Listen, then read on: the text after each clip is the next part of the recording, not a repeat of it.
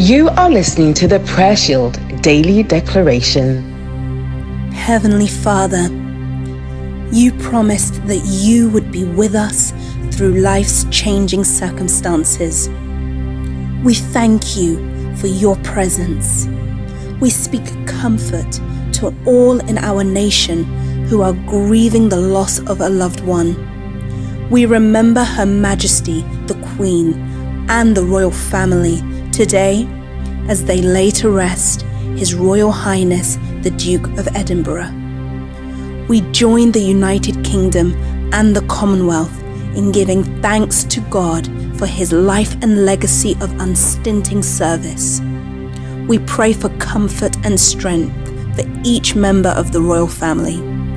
Lord God, may your peace and love be a canopy over them. In Jesus' name, Amen. Thank you for listening to today's daily declaration. We trust that you were indeed blessed.